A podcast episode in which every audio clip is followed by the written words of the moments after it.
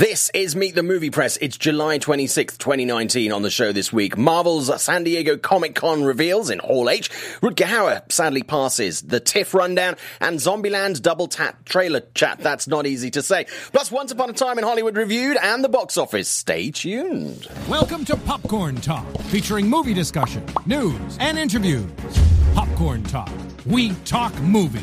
And now, Here's Popcorn Talks Meet the Movie Press. This is Meet the Movie Press. My name is Simon Thompson. You can find me on social media at Showbiz Simon on Instagram and Twitter. Big news for the show. If you go to the Apple homepage for the podcast and you see their curated choice movie fanatics this year, uh, you will actually click through and you will find Meet the Movie Press on there. We are officially, officially kind of a big deal with those people at Apple who have clearly never heard the show. But we'll take it. Thank you so much. Uh, so I'm in the lead chair. Uh, we have two brilliant people on the p- uh, panel this week uh, Scott Menzel, who you would know, and uh, Alexander Robinson joining us. First of all, Alexander, who are you and where can we find you? Well, I'm Alexander Robinson. You can find me on YouTube at The Real Mr. Robinson.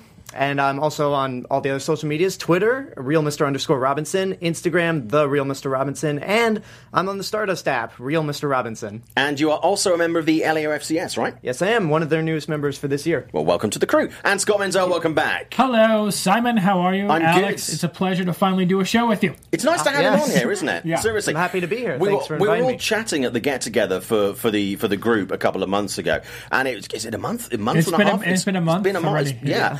yeah. And it was. And I instantly was like, we literally had the conference and said we should get Alex on the show. Yeah. So Alexander, welcome to the show. I told you I'd call you Alex at least once. I'm so sorry I've done that already. Alexander, welcome to the show. We have a lot to talk about. Scott, before we carry on, tell me where we can find you. Please. Sure, Twitter and Instagram at the other Scott M. You can go to weliveentertainment.com to see all my written reviews and interviews. Fantastic. We have a lot to get through on the show. Obviously, uh, I wasn't here last week, but Comic Con continued. Yes. Uh, so we're going to pick up on some of the big news from that. We're also going to be taking calls on Meet the Movie Press today. You can always take part in the show if you're watching live in the chat. We would also like to take your calls. We're going to do this a very particular way. Three topics we want to take your calls on today, and three topics only. Those subjects are the death of Rutger Hauer, Once Upon a Time in Hollywood, and Marvel's San Diego Comic Con Hall H review. So when we talk about those, feel free to call in. We would love to have your thoughts. We might take some more at the end of the show too. The number is 424 354 8302 424 354 8302. If you can't get to a phone, feel free to take part in the chat live on YouTube. We really appreciate it. Okay, we're going to spend the last 15 minutes of the show talking about Once Upon a Time in Hollywood. Uh, Once Upon a Time in Hollywood, yeah, the new Tarantino movie. First of all, we're going to kick off with talking about San Diego Comic Con. A lot happened, guys, in their Hall H reveal. Uh, Ryan. Who is producing us today was actually in Hall H. I was at Comic Con, you guys. Right, I actually was right outside of Hall H, That's and I was close enough. just refreshing Twitter over and over again with Zia Anderson, host of Marvel Movie News, and we were just freaking out together each time something got announced. Could you smell the excitement? Were you trying to guess what people were excited about? I'm pretty sure that I was making a smell out of my body. That's how excited I was. Okay, so what got the biggest cheer with your ear to the door? Oh, it was Blade, Yeah. Hands Oh, down. yeah. It was Blade. That was the most surprising thing there. A lot of people are excited about that. Guys, we're going to go through these uh, one by one. First of all, let's talk about Doctor Strange. Uh, we are getting the Doctor Strange sequel. We all kind of knew that was going to happen. Um, this one, though, uh, is going to be slightly scarier, according to director Scott Derrickson. Uh, Alexander, on this, first of all, um, does it excite you to have a Doctor Strange sequel? And did you like it and want it to be scary? I it excites me very much because Doctor Strange is one of those Marvel movies that I liked when I first saw it, but then rewatching it again, I've grown a lot more appreciation. Yeah. And um, it's kind of up there in my I don't know top ten, but it's like close to the top tier of Marvel movies. I like it that much, and um, I'm just excited to see more of this character beyond the ensemble pieces, and to bring in Elizabeth Olsen as Scarlet Witch, Wanda Maximoff. I'm excited to see her character develop further. And in terms of it being scarier, um, I feel like there's only as far they'll go with it being a like horror movie per se, but um, Doctor Strange can get really weird. I mean, the first movie itself was very very trippy. So for them to for the subtitle to be madness, the multiverse of madness, I think they'll really go balls out in terms of what they can actually do to just make it more bizarre, weird horror than like legit scary horror. Because Kevin Feige was very clear to say that it's going to be PG 13 level. Um, so we know that it's going to have a certain level of intensity. But a lot of people think that these things have to be, you know, uh, restri- uh, NCR 17 or, or whatever. Um, I don't think so, because if you look at some great horror movies over the years that have been, you know, PG 13, a great example is Poltergeist, a hugely Yes. effective and very scary movie. That is actually that thing. So I think as long as you limit things like the fucks and the gratuitous on-screen violence, you can get some really scary stuff in there. I absolutely agree with you, Alexander. Scott, your thoughts on this? I think they're taking a step out of the DC rulebook now. Good point. after the uh, Shazam doing so well and Yeah. David F. Sandberg um, basically combining his elements of comedy with horror. Hmm. And uh, I think they saw how well that worked and they were like, you know what? We can do this too. Um, and I think you're going to see a lot more crossover now as WB and DC have started to take more chances with their movies. Um, but in terms of Doctor Strange, I'm really excited about this. Yeah. This is actually one of my favorite uh, MCU films. Um, I, I Benedict Cumberbatch is fantastic as the character, and Scott Derrickson is a fantastic director. Um, letting him go back to his wheelhouse of what he knows best, mm. I think, is a smart move. Yeah. And to kind of blur the lines between superhero and also horror, I think it's going to work marvels for this movie. I mean, Scott Derrickson has done some really great movies. I mean, one. I mean, obviously, the one I think that probably pushed him to the forefront was Sinister. yes. Yep. Uh, and that ge- genuinely, there are a handful of movies that I've seen at, at, at screenings where I, I, it has terrified me. That it's been like, Jesus, I feel like I've been put through the ringer.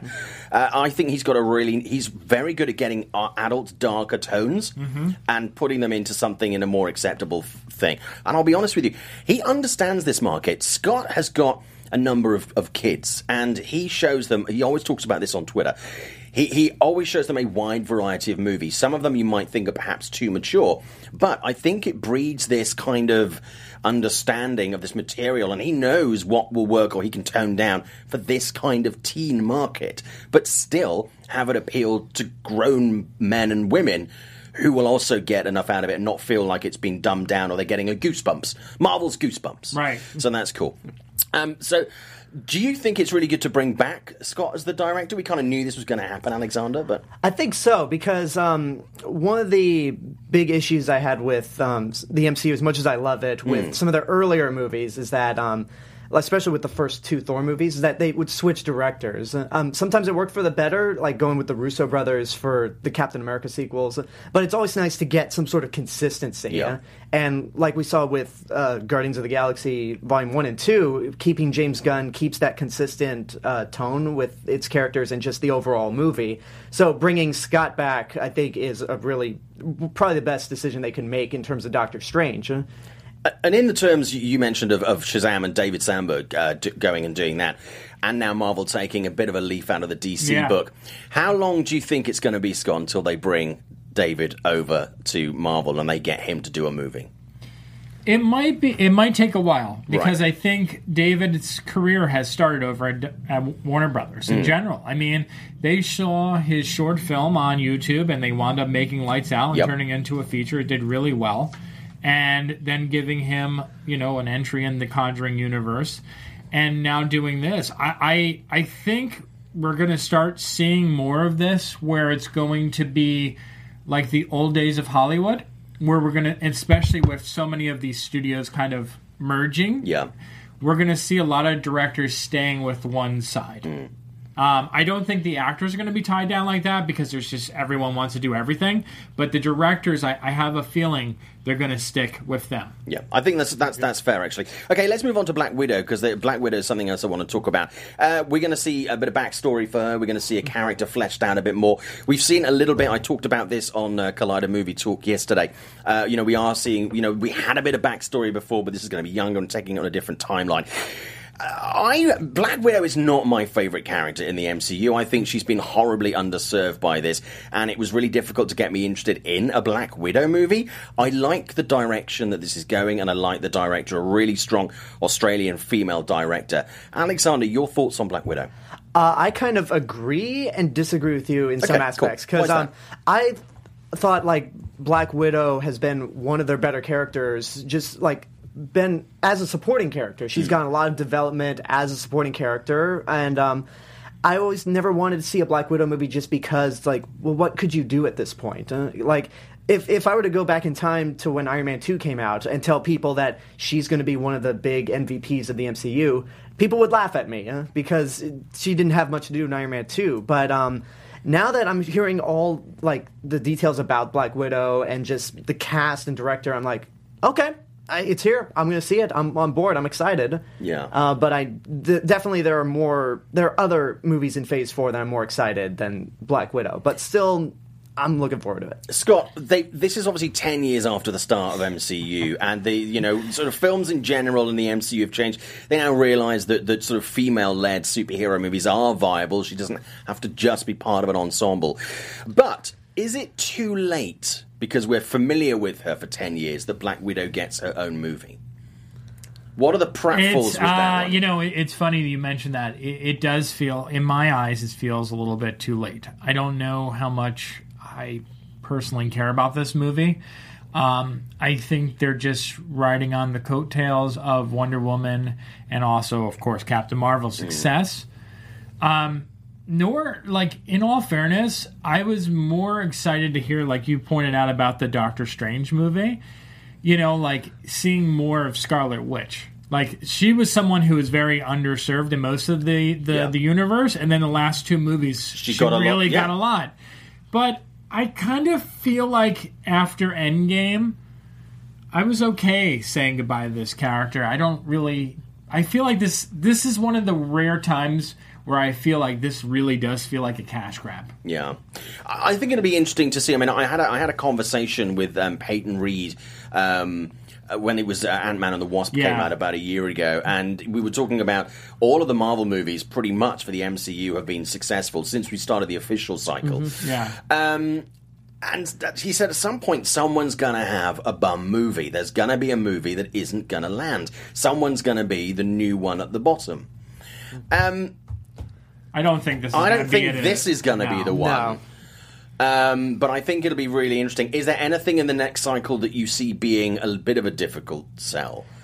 Because I can't see one right now, Alexander. I mean, if I had to pick one, I would say the Eternals, just because um, I've never heard of the Eternals um, within the Marvel lore. Like with Guardians of the Galaxy, it was one of those things where it's like, okay, I know, I know Guardians of the Galaxy by name. Yeah. I saw them in the Earth's Mightiest Heroes cartoon, but I don't know their backstory that much. But I mean, with twenty three movies in. Uh, I and making Guardians of the Galaxy work, I think uh, Marvel can make the Eternals work. But it, if there was anything in that Phase Four lineup that's going to be a hard sell, it would probably be the Eternals. I'm kind of the same on that, but with Guardians of the Galaxy when that came out, I thought that I, that movie was a horrible Me idea. too. A horrible idea. I didn't know anything about the characters. I didn't care about it. And I'll tell you what, I know people that worked on that movie with James, and even when they started making that movie, they were like, this is going to go one of two ways. It's either going to be genius and land well, or it's going to be a really expensive mistake. So even the people involved in it weren't convinced. So I can understand. Do we have too? We're going to go to the chat in just a second, but do we have too many of these ensemble movies, or do we need them as like, you know, uh, uh, sort of sorbet or, or benchmarks, edit points in a in a series? You want to Yeah, either of you can take I, that th- one. I think um, no, because um, I've, f- from what I understand, the Eternals is more. It's kind of in the vein of the X Men, where it's like they're already set as an ensemble. Yeah. Uh, it's not like with the Avengers, where you take certain pieces and just kind of mix them together. Uh, I mean, if for anyone in the chat who's who knows the Eternals in the comics, correct me if I'm wrong, but that's the impression I get. Like the Eternals is probably Alexander, they will. I Don't know. worry, they will. I know it's the internet. I'm prepped for it, but um, I, I feel like the Eternals is like, from what we understand, it's required to be an ensemble piece Yeah. and not like have each of these characters be solo, um, have their own solo movies. And Yeah. No, I think it'll be interesting to see if any any do come out of that for cycle five. That we start to see some of those get their own movies. We'll see. I think it's uh, it's interesting because I think in terms of their, I don't. I'm sure we're going to talk about this, but I feel like in terms of the film lineup, they're going to be fine. Yeah. The programming if we can shift to the Disney Plus, Yeah. that's a little bit more wonky. I, Yeah. I, I don't feel like the same level of hype that anyone felt for those those. There TV were shows. several there that I was like, oh, I'm not going to watch those. Yes. Not because there's anything wrong with them, purely from time, and I didn't care enough about a number of them unless they really have something. Uh, different to say or aesthetic, Yeah. or I need to see them to understand the MCU. But the MCU, as rich as it is, I think I can kind of work out what I might have missed. I love though how they did the Blade thing. Yeah. um, Oh, yeah. At the they did the same thing with Captain Marvel, if you remember. They did. Like Yeah. literally at the I end exactly of the, the pa- same at, thing. at the end of the panel. Oh, here comes Bray. Hey, everybody, I'm here. I'm Yeah. literally the Yep. same exact thing. Trolls. But um, I think uh, you know they're they're going to continue this progress Yeah. For the movies. I think Disney Plus, it's the same as any streaming service at this point. I think they're just they're hoping that these are going to work. Yeah. I don't know if they're going to. Well, we'll we'll get to we'll get to that probably uh, more the Disney Plus stuff Yeah. at another time because there's so much stuff Yeah, coming I out, I know. and I just need to run through the chat. But it's, it's a really valid point actually. Uh, Zeno Hour, uh, I'm glad you're letting Scott Derrickson, or not us, I mean they are, uh, letting Scott Derrickson flex his horror chops for Doctor Strange. Uh, Ricky Davila, all these people, uh, hello, welcome to you in the chat. A lot of you are regulars. There's a couple of new people in there today. Uh, glad to see them try and do something horror. Derrickson directed one of my favourite horror movies uh, from the decade, Sinister. Yeah, absolutely. We already mentioned that one. Uh, Egan, uh, who's the character behind Doctor Strange and Scarlet Witch? I. Uh, Janet James agreeing with Ricky. Uh, Ricky, however. When the first one was coming out, everybody kept saying there's a lot of horror elements to it, and that didn't seem to be the case at all. No, I think that you're absolutely right in that. I think there was a lot of sort of water testing uh, with that to see exactly what they could do and how audiences would respond. Because I know a lot of people when Doctor Strange came out, it was one of the characters that they didn't feel any particular affinity to and weren't particularly excited about. But when they saw the movie, they actually came on board and, you know, like you, watched it a number of times. Uh, God, some people have really long names in here. Uh, Bartholomew O'Mac Dulahimley uh, de Connaught. Uh, I don't know what that is about. Um, I love the recent title, The Man Who Killed Hitler and then Bigfoot. Yeah, that was, that was a great movie. Sometimes I like really odd movie titles. That is obviously in reference to the longer title of uh, Doctor Strange. Uh, Zafar, uh, Zafira is in the chat today. I think David said he was uh, taking a break from doing comic book movies for a bit after Shazam. Uh, he needs a breather. That's obviously David who directed uh, Shazam.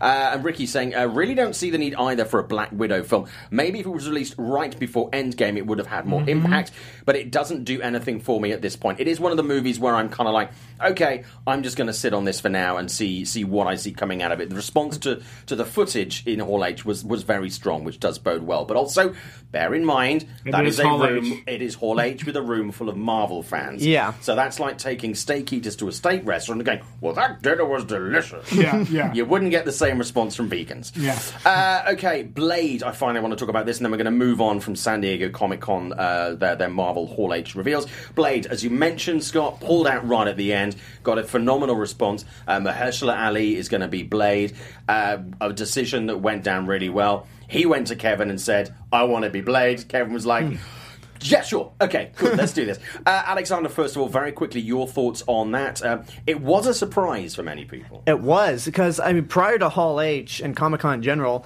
we heard snippets about uh, the Eternals, uh, sequels to Doctor Strange, Mm-hmm. even stuff that wasn't announced there, like sequels to Black Panther, Captain Marvel, Yeah. and the Fantastic Four. Blade came out of nowhere. Like we didn't hear anything about Blade. The most we heard were rumors about them bringing Wesley Snipes back, but I think we all knew that wasn't going to happen. Yeah. Right, right. I think Wesley Snipes knew that wasn't going to happen. True. I mean, well, I mean, after Spider-Man: Far From Home, spoilers for those who still haven't seen it. Uh, when they brought J.K. Simmons back as J. Jonah Jameson, I think people had that sliver of hope. But you know what? I'm okay with Her- Herschel Ali. I mean, two-time Academy Award winner. He's a fantastic actor. He can just change himself in so many roles. He's got it down. Yeah, no, I agree. Scott. He saved uh, True Detective too in season Yeah. three after that terrible season two. I did not see it season three. You know, it, he's he's he's one of those actors right now that I think I'm on board to see anything that he touches. I mean, that's just the way I feel about him. He's he's proven in such a short period of time that he has the ability to pretty much take on any any role. and give it his own sort of gravitas. Like Mm-hmm. he really, really like make it his own. And um, that's all I really have to say about it. I'm, I'm I'm excited that they're they're finally doing a Blade movie that I think people are going to care about. Mm. You know, like as much as people are like, oh, the Wesley Snipes one, it's like that movie wasn't that good, and neither were any of the sequels. Sorry. Well, do you know, I actually the, I, I like the sequels, and I think the third one is massively underappreciated. Blade The Trinity. Ryan- the Ryan the, Reynolds the one? Ryan Reynolds one. It's not a great movie, and it's not the best of the three. Yeah. but I think that gets an unfair amount of shit thrown at it. But we're not going to see Blade uh, until the next cycle of movies, so it's going to be a little while. Um, we all know that Mahershala's sort of uh, uh, schedule is. Pretty busy, Yeah. Um, although it's funny, people made a point. It's like, oh, after doing an Oscar-winning movie, he wants to do this. I'm like, Who doesn't? I mean, Yeah. yeah. but I mean, it's like you've got to make some movie yeah. after. You can't just make Oscar potential stuff. And it's like he wants to have fun when he goes to work. This is going to be fun, so that's cool. Uh, I just want to go back to something. Uh, I, I, I commented on the difficulty of someone's name, uh, and they, they said it was mildly racist because I'm British. Uh, no, it is a very difficult name to say, um, and uh, no, it is it's not racist at all. Uh, it's a very long name and it's very difficult to say. Uh, so no racism intended. Um, but yeah, okay. So let's move on from this. Scott, I want you to take the lead on this, um, or you've offered to take the lead on this. Rather. Sure. Uh, Tiff, the lineup. Uh, you're going to be going to Toronto this year. Absolutely. Okay, cool. Um, so. A lot of people reacted to this, it, it- probably more favourably than I've seen a lineup for a festival across the board in the last 12 months. Uh, tell me what's coming up and tell me why you think that is. Okay, so some backstory on TIFF. Last year, they had a big shakeup. One of the guys who was a programmer there for a very long time, uh, he was responsible for the TIFF Bell Lightbox, which is a huge disaster if you go through the history of that. Uh, he, he wanted millions and millions of dollars to invest in it, thought like he wanted to make it like a center for film. And the reality is, most people, when they come to Toronto to the uh, the Toronto International Film Festival. They come once a year, and even though there is a love of cinema in the city, um, those theaters that theater doesn't get full very often. Yeah. and they it's been a huge no no for the city. Uh, it's caused a lot of problems, caused a lot of financial issues for the festival. So he stepped down. His na- I, I think his name was Piers Piers Morgan. He he stepped down last year, and it was like all the things. There was all these, you know, videos and stuff about it. And over the last couple of years, um, I feel like the lineup for the Toronto International Film Festival has been very hit or miss. Yeah. And it's interesting because I think this says this reaction to the festival says two things. The first thing that it says is the new pro- new programmer who joined joined the team, who is who is a woman who is who's basically someone who um, Cameron Bailey, the the other guy who's been at TIFF for a while and is still there, really pushed for for a very long time for there to be this change in viewpoint.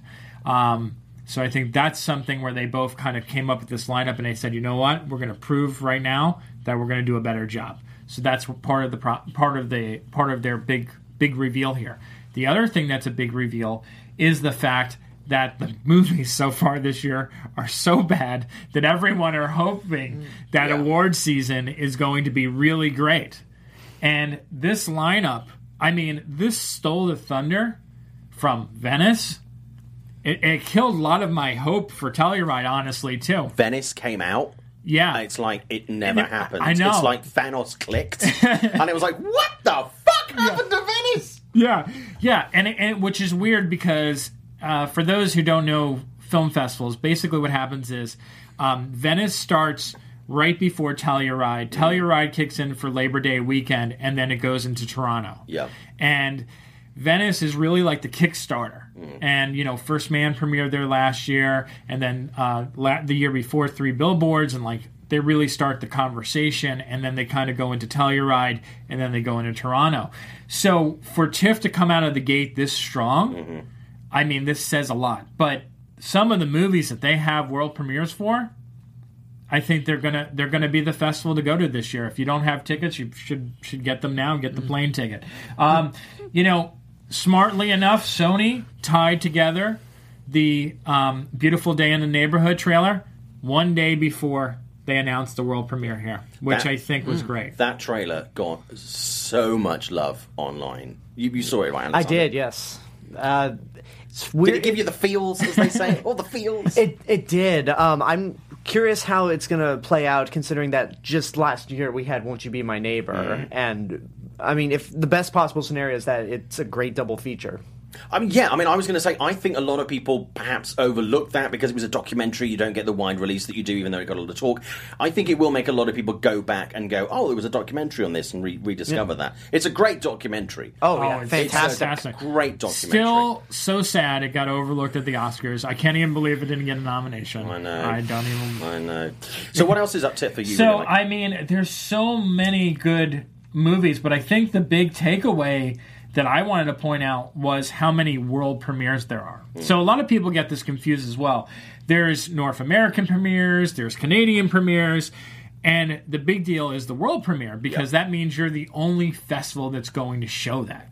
Um, Warner Brothers must have a huge leap of faith in this festival this year because not only are they giving um, the world premiere of The Goldfinch, mm. but they're also giving the world premiere of Just Mercy, which is a mm. film that I know most people don't know what this is, but it's with Michael B. Jordan and Brie Larson. And it's the short term 12 director. Oh, I think I've heard of it. Yeah. And this was one where they were going to maybe push and do like a January release. Yeah. They did some testing. And it like apparently turned out that the testing is really good Oscar. and now they're going Yeah. to push it. So Warner Brothers, and then they of course have the North American premiere of Joker. yeah.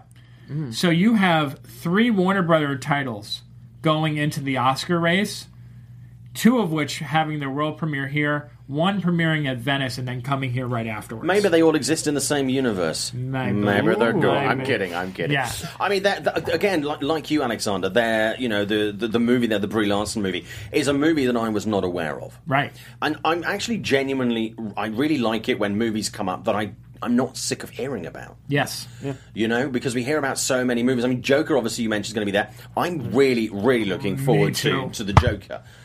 I'm skeptical about that. I, I hate to be the odd man out, but I, That's I, okay. Like for me with Joker, I just think back to Venom because it's like, how are you going to do? I try a- not to. How are you going to do a villain movie without like the hero that the villain's pretty much dependent on? But I'll, I will admit the trailers do look really good. Yeah. Um, uh, so. Hey, you know what? Anything could happen. Uh, I've seen a lot of we we've all seen lots of movies with terrible trailers or trailers that just make you go, uh, but Yeah. the movies end up being amazing. And, and I keep bringing up Marwen, we see a lot of trailers where we're like, shit, that's going to be awards gold, and it turns out to be absolutely awful. Uh, Scott, any more from you? Oh, on I mean, I just wanted to say that um, one of the interesting things that uh, me and Ashley actually predicted was the Bad Education world premiere here, Mm-hmm. which is the movie. Uh, you know, last year Hugh Jackman had a movie called The Front Runner, which nobody saw, Mm. uh, which premiered at Telluride and then went on to TIFF. This year he has Bad Education, which anyone who doesn't know this, Hugh Jackman is on a world tour right now, going around performing and basically doing everything that he loves.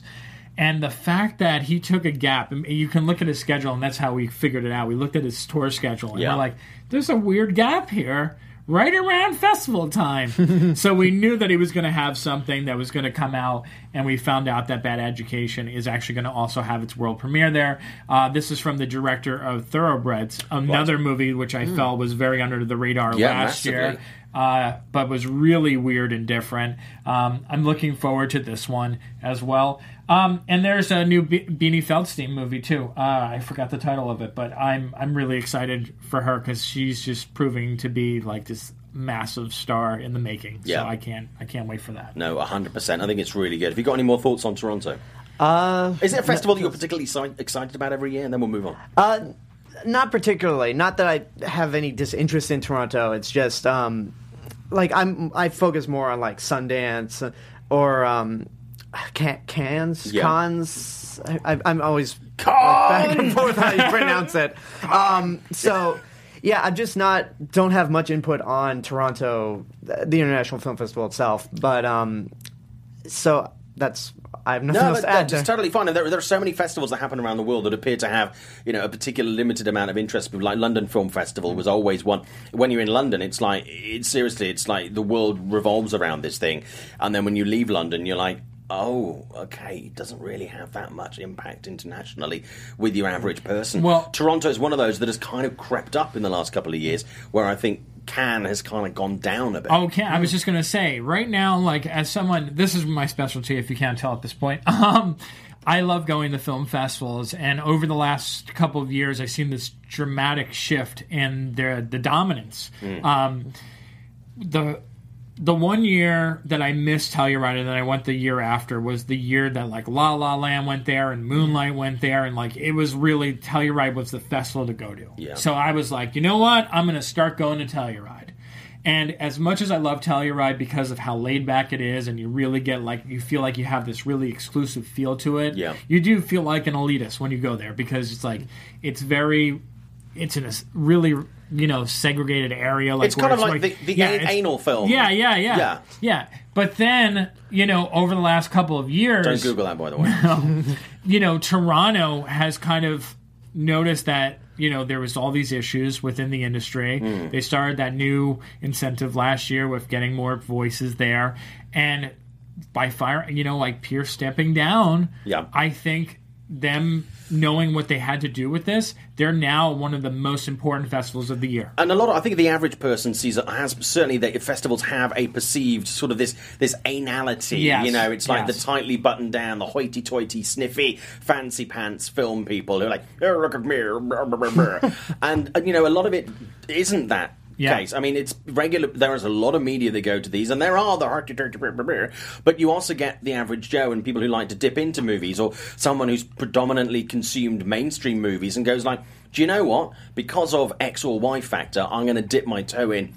And I'm going to see a movie at a festival. First time I went to a festival, I was intimidated as fuck. Yeah. Because I was like, oh my god, I don't, I feel like I'm an idiot. I don't know anything. But everybody in there, like, was from different, and it's it's not as snooty as you might think it is. It's really worth doing. Uh, a couple of comments in the chat uh, on stuff that we discussed to do with TIFF. Thank you for that. That was a really No good, a very comprehensive um, uh, evaluation there. Some really good movies. Uh, Kame Egan, I bored like a fucking baby when I saw the Beautiful Day in the Neighborhood trailer. the five year old in me was screaming with happiness. You have a five year old inside you? Uh, and Tom Hanks rocks it as Mr. Rogers.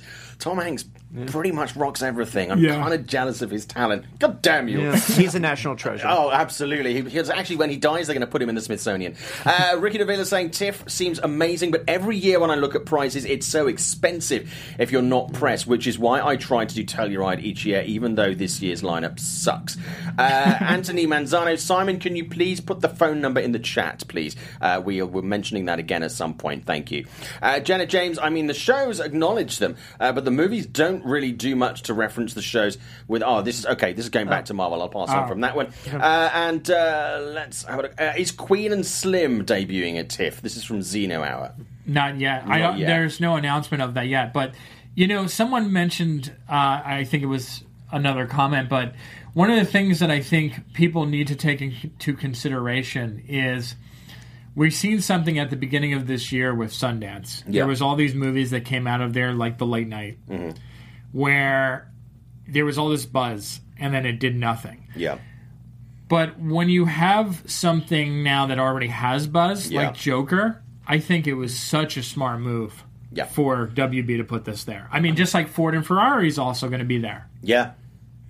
So it's That's a movie that a lot of people are not talking about, but I No. think that's going to gather a little bit more, you know, momentum It's all the as it. yeah, traction. Zeno, I was saying, I'm curious what the reaction to Joker will be. I think a lot of people are already acting like it's a guaranteed Oscar movie. We shall see. Mm. We shall see. I'm Yeah. really, really interested to that. And also, let's let's remember, and this happens a lot. There are there are people within the press who go to these events.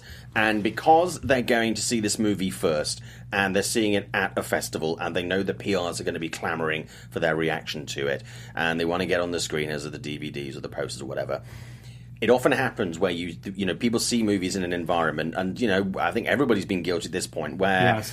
you don't take a you don't take a beat and your first reaction is like best movie ever best movie of the year blah blah blah blah so always take always take those reactions with a pinch of salt. Mm-hmm. Always take them a little bit skeptically because a lot of times these people have gone back and reviewed the movie at another point and gone, do you know what? A little bit actually, it's not quite as good. A favorite of mine is Empire with Phantom Menace.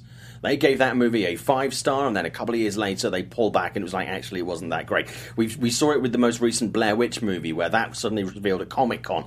People saw that; it was like the greatest horror movie ever. Then they watched it again, they were like, it's actually not that good, and it, it actually wasn't a great movie. Um, so do always take these reactions with a little bit of salt. We got ten minutes before we go and talk about uh, Once Upon a Time in Hollywood. There are three things I want to get in there. So very quickly, first of all, I want to talk about Zombieland, the double tap trailer. Got a lot of buzz uh, this week. Thank you for your stuff um, on both uh, Marvel and TIFF so far. Really, really great stuff. Uh, Zombieland double tap trailer. Alexander, going to come to you on this first of all. Ten years after Zombieland, ten years. Yeah, 10 Uh, years. Okay. Your reaction to this trailer yesterday? Uh, well, I didn't see it until I saw Once Upon a Time in Hollywood, um, and it looks good. I loved the first Zombieland. I think it's probably the funniest comedy of that year, at least for me. Yeah. Uh, Woody Harrelson's just such a great character, and uh, like the chemistry he has with Jesse Eisenberg is just fantastic. Like they're two polar opposites, yet work so well together. Emma Stone and Abigail Breslin are great together. That like the whole group is just great. I had problems with the ending, but still a really fun movie. The second, this trailer uh, looks, it looks interesting. I mean, because ten years go by, I don't know if like they can hit lightning in a bottle twice, uh, especially since it seems like they're bringing in like the parallel group. Um, Which I would have kept quiet. Yes. yeah, I would have kept that reveal for the movie, but I mean, that's that's Sony's marketing team. yeah. so I didn't. I thought that was a little bit jumping the shark on that one. Scott, your thoughts on I, this? I just want to say that I think Zoey Deutch is going to be the MVP. I re- like. I just get it from her little snippets in the trailer. Like, oh, I'm supposed to wear my seatbelt, and she just like flies through. Like, I just, I, she's totally playing up that dumb blonde moment, and I, and I can't get enough of it. Which you gotta a- wonder how has she survived this long in the zombie Yeah, apocalypse? yeah. Oh, hundred percent. But I'm, I mean, I, I'm obviously the relationship with her and Jesse Eisenberg. I think is going to be really interesting and fun. Uh, but I'm really looking to see the interplay between her and the other female characters, Abigail Breslin and Emma. Stone. Mm-hmm. I'm really, really looking for. I mean, we know from the trailer that Abigail goes off and does Yeah. some her own thing. Yeah. But I genuinely, I'm like, I want to see, especially with Emma Stone. Yeah. The, you know, the the cutting remarks and the, the the sort of you know jazzing between the two of them. I'm really, really looking forward to that. I'll be honest with you. I didn't think we were going to see this movie. It has been talked Yeah. about so long. I didn't think so either. I just didn't think it was. Gonna, and there was talk of the TV show, and I thought, okay, great. It's not going to have the original people in. It's going to be a TV show. It'll do one season and then get axed, and it'll be lovely to have around. Thank you for coming. Shove it out the door. I honestly didn't think this was going to come. I'm not entirely sold on it yet. I enjoyed the trailer.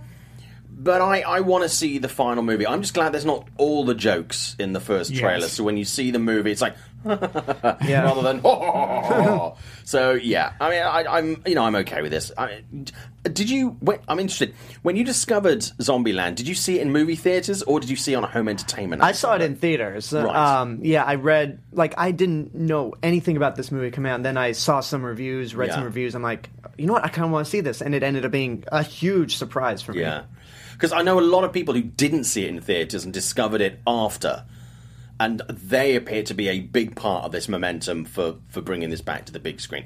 Hopefully, they'll turn out. We see a lot of times where people are like, "Give me a sequel! Give me a sequel!" Yeah. Eh, I'm not going to go and see it. Yeah. Eh, I'm going to wait for streaming. You know, we see a lot of that, so we'll we'll see what happens. But I'm I'm pretty uh, pretty psyched about that. Or Uh, when everyone was talking about the CHiPs movie, and then no one saw it. Nobody saw it. I actually referenced the CHiPs movie recently, and someone was like, "There was a CHiPs movie." yeah, that's crazy. Yeah. Um, okay, so let's move on from that. Oh, uh, anybody talking in the chat about this? Uh, no, we'll move on from that. Oh yeah, no, actually, uh, Zeno Hour is uh, Simon. Why didn't Sony have a Zombieland two panel at San Diego Comic Con if the trailer was ready?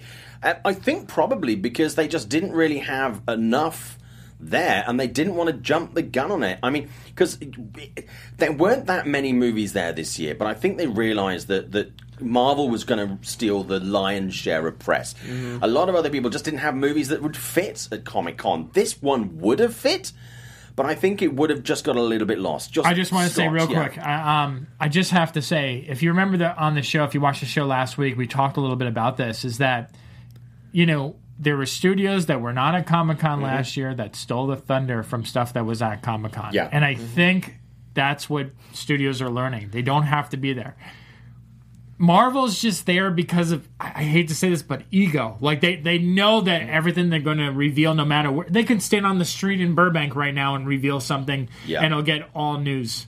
So like them going there, it's no sweat off their back because they know it's going to like help promote their movies. The other studios, it's more of a risk. Panel, I'm not surprised they didn't have. I am surprised Yeah. they didn't have an activation though. I think an Oh, yeah, activation yeah, yeah. Uh, would have actually at Comic Con would have been the right way to go with this, but there we go. Uh, okay, let's talk about Rutger Hauer's passing. Um, came suddenly this week. Um, obviously, very, people don't plan their deaths. Uh, Seventy-five, um, so not not old, but not too young. But his resume of work, I think, is often overlooked. Um, I mean, I remember I when I I've said this on the show before. When I saw Blade Runner, he was a standout moment for me. Uh, I wasn't a massive fan of the movie, but he always stuck with me. I was a massive fan of his action stuff in the in the eighties. So movies like Blind Fury, uh, oh God, Wanted Dead or Alive. I loved him in The Hitcher. His movies were a real. I used a lot of his movies to get into sort of interesting genre movies. Ladyhawke was another one where it was kind of I'd see that and go, okay, I like this kind of thing. I'm going to explore this a bit more. So I mean, it's I was very very sad when I heard that he'd passed this week. Everybody though seems to have different favorite Rutger Hauer movies and different connections. Alexander, uh, you on this? I mean, to go back what you said about his work, his like filmography being underlooked, I think I'm a prime example of that because I really only know him from Blade Runner, and he's great in that role. And just before coming here, I was like, what else has he been in? Because I know I feel like I've seen him. Oh, he was he had a minor role in Batman Begins. Huh? Yep. And um, I just haven't seen anything else with him in it. But um, yeah, this like seventy five. You said Yeah, seventy five. Yeah, 75 that is yeah that's that's kind of sudden Yeah, no, it's. I mean, it was. Uh, nobody was kind of um, expecting it. Nobody knew that he was sort of ill or anything. Um, but I mean, like you say, um, I think one positive of of things like this when people. Uh, when people die, is the fact that people like yourself who perhaps don't know the back catalogue of these people, they go, "Oh, I liked him from this. I'm going to explore some of his other movies." Another one, a favourite of mine that he did because he did a lot of sort of you know, sort of straight straight to, to DVD or straight to video or or low end uh, big screen stuff. Another of my favourites of his was from '94, "Surviving the Game," which is very much like um, uh, God, Hard Target. Um, you know, it, it's that kind of like chasing people and hunting down people. Rutger Hauer's resume is really well, and he did some really great dramatic work as well. Scott on this. It's pretty amazing, you know. I think this goes to show you the problem in some ways of Hollywood. Yeah. You you really become known for like one particular role. yeah. And uh, you know, just going through how many movies he I'm just looking as you guys were talking of how many roles he's been in. You know, but every single headline that I saw this week, it's like Blade Runner was the only thing he was ever in. I know. Um, and I, and it's funny that you know you mentioned really obscure movies. One of the ones that I saw, I think it was at South by Southwest, was uh, Hobo with a Shotgun. Yeah, great Yeah, movie. Oh, that's yeah, right. Yeah, yeah, Canadian movie. yeah. And uh, Bone that was- Daddy was another one Yeah. that went. I think it was certainly in the UK. I think it was maybe got theatrical here in, in America, but in the UK it went straight to, to, to DVD or straight to VHS. That is a great thriller. Yeah. that is a great kind of seven esque kind of thing. Bone Daddy, great thriller. Yeah. Loved it, but a lot of people didn't discover his movies. So, but it's just kind of sad that sometimes people like Rutger Hauer, who are great actors and well loved, have to die for people to really appreciate what they've given us. Uh, you know, there's there's more of an urgency to discover that, and I think that's a real shame. But I mean, you know, he's, to be honest with you, to, to work so long in the industry. Uh, in Hollywood, and to continue to work into your 70s and to leave such a, a, a, great resume of work is amazing. A lot of people chatting about this. Uh, Zeno Rutger Hauer was an underappreciated legend, always brought his A game regardless of the material. Uh, uh, Bartholomew saying, very sad. Um, uh, Jenna James, I knew him from Batman and True Blood. Uh, yeah, the, the, the realization that Mr. Hauer's passing instilled in me is Harrison Ford is around his age. Crazy to imagine these guys are old now. It is. They don't seem, they're, they're old, but they don't seem old. They seem, you know. Well, I mean, I'm old too. Uh, Ocasio G saying, "Hey, Ocasio, uh, good to see you." Uh, saying it again, Blind Fury, Blind Fury, amazing. Remember seeing that in theatres in the UK. Uh, Zeno Hour, underrated Rutger Hauer films, Blind Fury and Split Second. Split Second is another cracker. Okay, before we're going to talk about uh, uh, Once Upon a Time in America, we're going to take the end of the show to talk about that. Uh, you are going to take the lead on this, Alexander. Halloween Horror Nights at Universal. Yes. Uh, two big announcements in the last week. Ghostbusters last week. Uh, that's going to be an amazing maze, and Killer Clown Maze uh, at Universal Studios Hollywood and Orlando. You take the lead on this. Yes, so uh, Ghostbusters uh, is coming to Universal Studios Hollywood for the first time as a maze, Yeah. and it'll be returning to Universal Studios Florida after um, Ghostbusters Spooktacular, which I never saw when I was in Florida because it was long gone by then. But um, I'm excited for this because Ghostbusters is one of my no one of it is my favorite comedy of all time. I absolutely love Wow. it. Um, I just think it's a brilliant movie all around. So I'm very curious what they're going to do with it as a maze because we talked about this before the show. Uh, it there's just so much to play with Ghostbusters that it could end up being more weird and bizarre than actually scary. Because uh, one of my wonders is, am I just going to laugh throughout this whole maze? Because Ghostbusters just makes me laugh at even the most subtle thing. uh, Yeah. I can't help but laugh at it. And then um, I honestly don't have much else to say about Killer Clowns from Outer Space Have you seen the movie? that's the reason why. I don't Okay, have dude, much- you need to see this movie. I, I do, hadn't watched yeah. it. I hadn't watched it from the 80s when I hired it, you know, and I, I watched it, and I knew I loved it, but I hadn't remembered why. And I watched it again recently. It's it's available on Amazon Prime uh, if you want to watch it for, for free. Um, seriously, it is fucking weird, Yeah, but it is really cool. And I know last year they did this. Uh, Michael and the team in Orlando did uh, did this as a, as a maze, and it went down really, really well. The audience reactions were great, and I'm super psyched. I was hoping it would come to Hollywood this year, and it has done.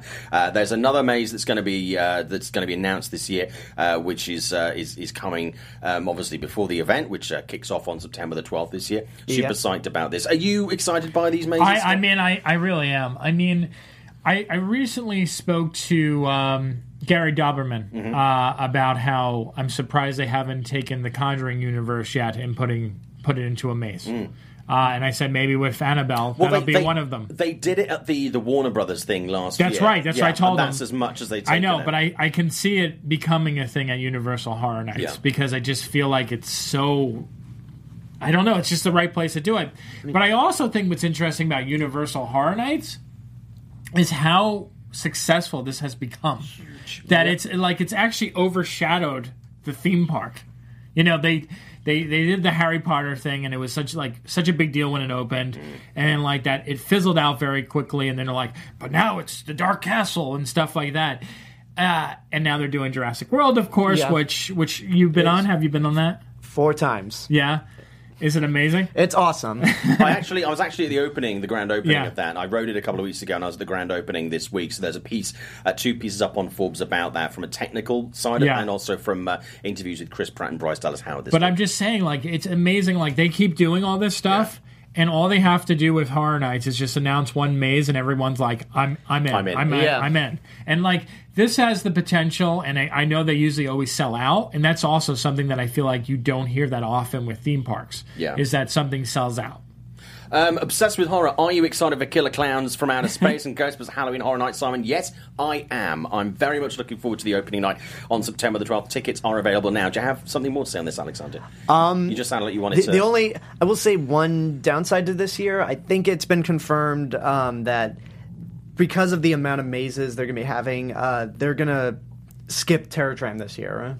Which I'm okay with that. I mean, for me, when they brought Halloween Horror Nights back Mm. uh, in, I think it was 2006. Good lord, um, the the the notion or the novelty of getting to walk on the World of World sets or near the Psycho House was what sold me to go to Halloween Horror Nights, and it's what sold me to go every year. right? Yeah. So the fact that we're not getting this this year, I mean, we get more mazes as a plus, but um, it's. It's a, I'm a little disappointed, I gotta say. Huh? Yeah, it's funny. Terror Tram, I think, has been something that some people have really looked forward to, and I know people who've got on the tram and they've gone, "Oh, we're not. It's not like the regular tram, so we have to get off and walk." Fuck that. I'm going to stay on the tram and I'm going to go back and do another maze. Yeah. So I do know there are some people who, who, who you know, would not want to do that. Um, and I'll be honest with you, after I've had a couple of beers, I don't really want to walk around. I'm doing a lot of walking at Halloween Horror Nights as it is.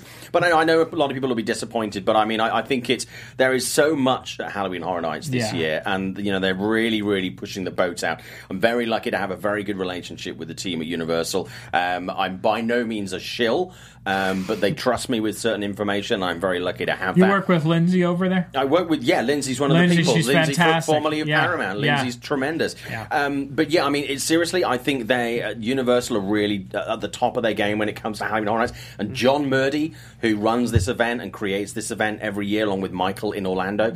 Um, seriously, John is a god, and he spends more than a year on each maze. For next year, he's already working on it. We had conversations about mazes that he's looking at two years in advance. He has a long list of classic things that he wants to bring up. John lives, eats, breathes, shits Halloween. Seriously, this guy is devoted. He doesn't put anything out there that he thinks people won't like. He takes it very seriously. And with Stranger Things leading it, Ghostbusters this year as well, Killer Clowns, and you know other stuff still to be announced. Seriously good gig. But talking about tickets. If you happen to be in Los Angeles this weekend, uh, you're going to need a bigger boat. Uh, the movie quiz that's been running in uh, London for 14 years is coming to Los Angeles. We did one in December. Um, it went very well. We had a very good response. We've been delayed in bringing it back. The first one is in Los Angeles this Saturday at 2 o'clock at the three clubs on Vine. Uh, at the junction uh, there with uh, just just below Hollywood, just below the ArcLight, just below the ArcLight, just south of the ArcLight there on Vine. Um, yeah, it's it's it's a a, a two hour quiz. It's more like a game show projected onto a screen. Very high. You, I mean, Scott, I'm, I, it sounds like I'm selling yeah, this. Yeah, yeah, But dude, you've done no, this. it's a, it's, it a ton, it's, it's a ton of fun. Uh, you should definitely check it out. And what I loved about it was you can kind of be a movie lover from like the early days. You can be a current movie lover.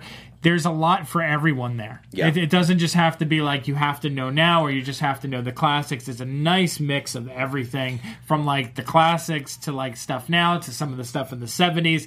And it's a lot of weird stuff too. Like like there may be a snippet of a song that was used in a Yeah. certain movie it, it, it's a lot of fun, and I think we, we got really into it la- Yeah, last really year. into it. And it was it was a blast. So you should definitely check it out if you can. Uh, tickets at www.film-quiz.com. It's 2 o'clock tomorrow at the three clubs in Los Angeles. Get your tickets now. Okay, we're going to talk on to uh, Once Upon a Time in Hollywood. Uh, box office this week. It's going to be number one by the looks of it. It's going to bring in some serious ticket sales. Okay, you guys, I want to take the lead on this one. I'll give my thoughts at the end before we wrap the show. Uh, Alexander, first of all, your thoughts on Once Upon a Time in Hollywood. Well, I just saw the movie last night. Uh, Yeah, I didn't, super fresh. Yes. uh, um, I have kind of a weird relationship with Quentin Tarantino's last couple movies. Um, and Once Upon a Time Once Upon a Time in Hollywood is kind of that same thing where it's like I love parts of the movies and then other parts I'm just kind of like eh, and um, there's some parts I just absolutely downright despise. I'm I'm probably going to put myself out there. I'm one of the few people that absolutely hates Django Unchained. I cannot stand that movie for the life of me. Um, and Once Upon a Time in Hollywood, like the first half of it, I think is fantastic. It's the Quentin Tarantino that I love from Pulp Fiction. What the Quentin Tarantino that writes this great dialogue, has great performances from Leonardo DiCaprio and Brad Pitt. The second half of the movie feels more more self-indulgent and just more kind of like lazy. And i mean i wasn't it wasn't awful but i just wasn't digging it that much. And then the ending i won't say it ruined the movie for me but it's it it's the tarantino that i absolutely hate where he just goes balls to the wall like with his violence. Uh, to the points where it's just like so horrifying and i don't want to say anything that's like sp- anything spoilerific Yeah. but the stuff that happens happens to people that kind of deserve it, but they drag it out for so long. And it really bugs me when people are watching this and laughing at it. I'm like, this is not Yeah. really a laughing scenario. Like I could I can let go um, Marvin getting shot in the face in Pulp Fiction, but this is just this is almost like Saw. Got some similar thoughts on that, Scott. Oh boy, I get to be, I get to be the odd man out this week. Nice, uh, cool. uh, in the other direction for once. Um, I really enjoyed this movie, guys. I don't know what to say. Uh, I don't And know. that's fine. Well, no. The weird thing Yeah. is, I'm going to be honest about this. I didn't wind up going to see the movie on Monday, which is where pretty much most people went to see this film. And I guess I, as as usual, I, I go to Twitter afterwards, always after a screening, because now I'm programmed to do so, to kind of see the reactions. And I feel like the reactions were so all over the place. People are like, this is the best Tarantino movie ever. This is horseshit. What the fuck was I watching? like, it, and, it, and, you know, the word self indulgent, like you came up with, you know, like you said, there's just so much that I hear about this film. So I went in there, and and my wife Ashley usually comes with me to the screenings. She after she saw these reactions, she says, "You know what? I'm going to sit back. I'm not going to see this one." She's like, "You go hmm. see it. If it's good, maybe I'll go revisit it." I went to the theater. I expected to kind of go out, come out of it, and be like, "It's fine," but it it won me over, and I don't know. I can't explain why because I I have problems, like you said, with it. Like I I I, I can't stand that. There's elements of so much Tarantino that it's almost irritating. Like Yeah. the fact that he has that fetish for bare for feet that is just in the movie. Like there's so many characters There's that are one bare. scene where it's uncomfortable. Yeah, you're like, mm. yeah, like it's just everyone's barefoot at one point, and like all the, uh, yeah. I mean that there's elements of that. There, the there's a Al Pacino, the, the great Al Pacino's in in this movie. Uh, I I feel like. I don't know how much I needed that scene and Yeah. that character to be there. I didn't feel like it added anything to it. But then the ending, for me, really worked. And then when you look at the performances, I mean, this is masterclass performances right Yeah. now. I mean, Di- DiCaprio with that little girl. That's there's a scene. Oh, I mean, no, yeah, I mean, no, absolutely, I agree. I mean, people are saying, uh, you know, d- d- Margot Robbie. Uh, people are saying that Margot Robbie is not in this a lot. No, she's not in this a lot. No. But for me, there were so many people in this where I'm like, why? Why did you even put this character in it? You kind of you arrive, you do a thing, and then they don't really use you in any way, or you're never mentioned again. I just felt when it goes to overindulgence, I just think it was creating a tapestry of Hollywood. Not every piece, every thread in that tapestry was needed. I just think it was a little bit overstuffed. Um, I re- there's a lot about this I really like. It's mid-table Tarantino for me. We're saying it's kind of about five, I think, on my scale of on the Tarantino scale. It's a five, um, but out of the nine movies he's made. But I mean, I, I, I thought Leonardo DiCaprio was great. I thought Brad Pitt was mm. excellent. Oh, yes. Margot Robbie is great. She's in it more than I thought she'd be, considering people were saying she wasn't in it a lot, and especially compared to some other people.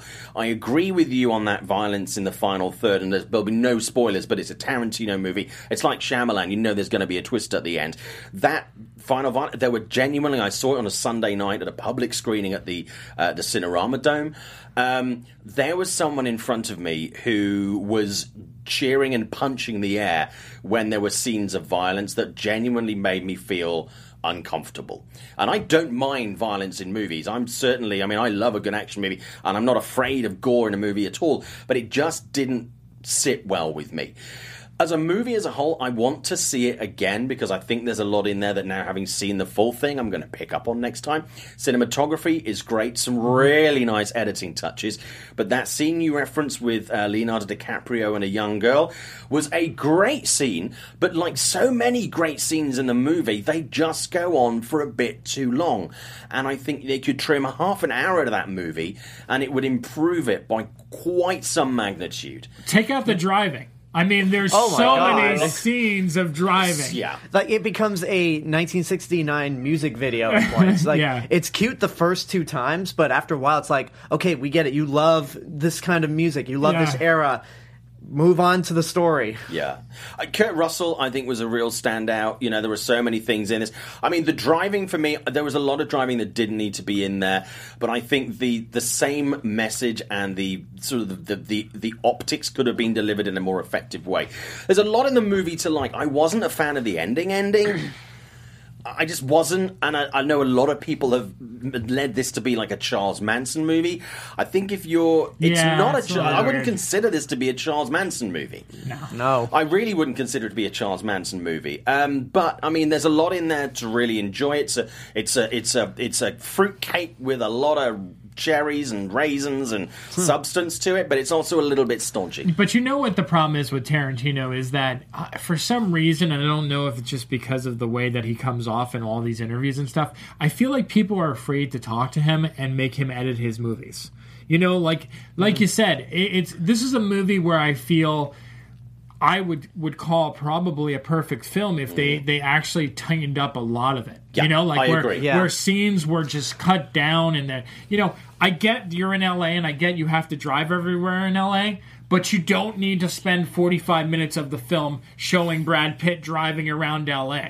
And then there's just some weird level, like lines of dialogue that you don't need to say. There's a, there's a scene with uh, Margaret uh, Qualley, I believe her name is, where she gets in the car with Brad Pitt, and they have this weird, like awkward, like inappropriate conversation where you already get that vibe without them saying anything. And then but, it's like, laid out. It's like laid out. Yeah. It's like, come on, Tarantino, I don't need this. I know what I know what what what she wants to happen. Yeah. come on.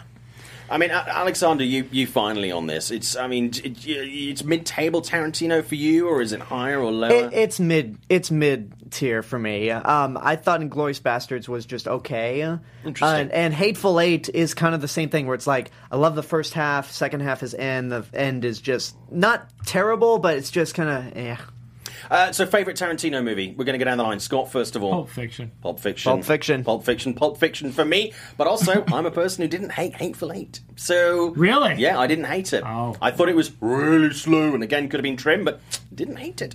Uh, but certainly, for, for me, it's definitely Pulp Fiction. It's still Reservoir Dogs number two, or uh, tied with Inglourious Basterds. Guys, thank you so much for doing the show this week. No really problem. appreciate it. We're going to go down the line. Uh, Scott, who are you? Where can we find you, please? Scott Menzel. You can find me on Twitter and Instagram at the other Scott M or over at WeLiveInEntertainment.com. Alexander Robinson, thank you for being on the show. Your first time here, we really appreciate it. Thank Where you. can we find you, please? You can find me on YouTube, The Real Mr. Robinson, Twitter, Real Mr. underscore Robinson, Instagram, The Real Mr. Robinson, and the Stardust app, Real Mr. Robinson. And if you haven't checked out Alexander's work, please do so. He has a really interesting and unique and very personal voice. It's a voice worth listening to. You are going to do exceptionally well in the future. I really you. respect you as a critic. Thank you so much. And if you're in LA this weekend, you're going to need a bigger boat quiz. It's taking place 2 o'clock tomorrow in Los Angeles. Okay, you can play the music. I'm going to be wrapping up. Uh, do, feel free. It's $10 a person, and we would love to see you there. It's going to be great. Seriously, a lot of people are surprised. Ah, even I was. Uh, thank you so much. My name is Simon Thompson at Showbiz Simon on Instagram and Twitter. Really appreciate it. Also, don't forget, I'm going to be on Collider Mailbag tomorrow morning uh, with John Rocha, another member of the LAOFCS. Yep. Thank you so much. Have a great week, everybody. We're looking forward to hearing your thoughts on Once Upon a Time in Hollywood on next week's show. Thank you so much. Have a good week. From producers Maria Menounos, Keven Undergaro, Phil Svitek, and the entire Popcorn Talk Network, we would like to thank you for tuning in. For questions or comments, be sure to visit popcorntalk.com. I'm Sir Richard Wentworth, and this has been a presentation of the Popcorn Talk Network. The views expressed herein are those of the hosts only and do not necessarily reflect the views of the Popcorn Talk Network or its owners or principals.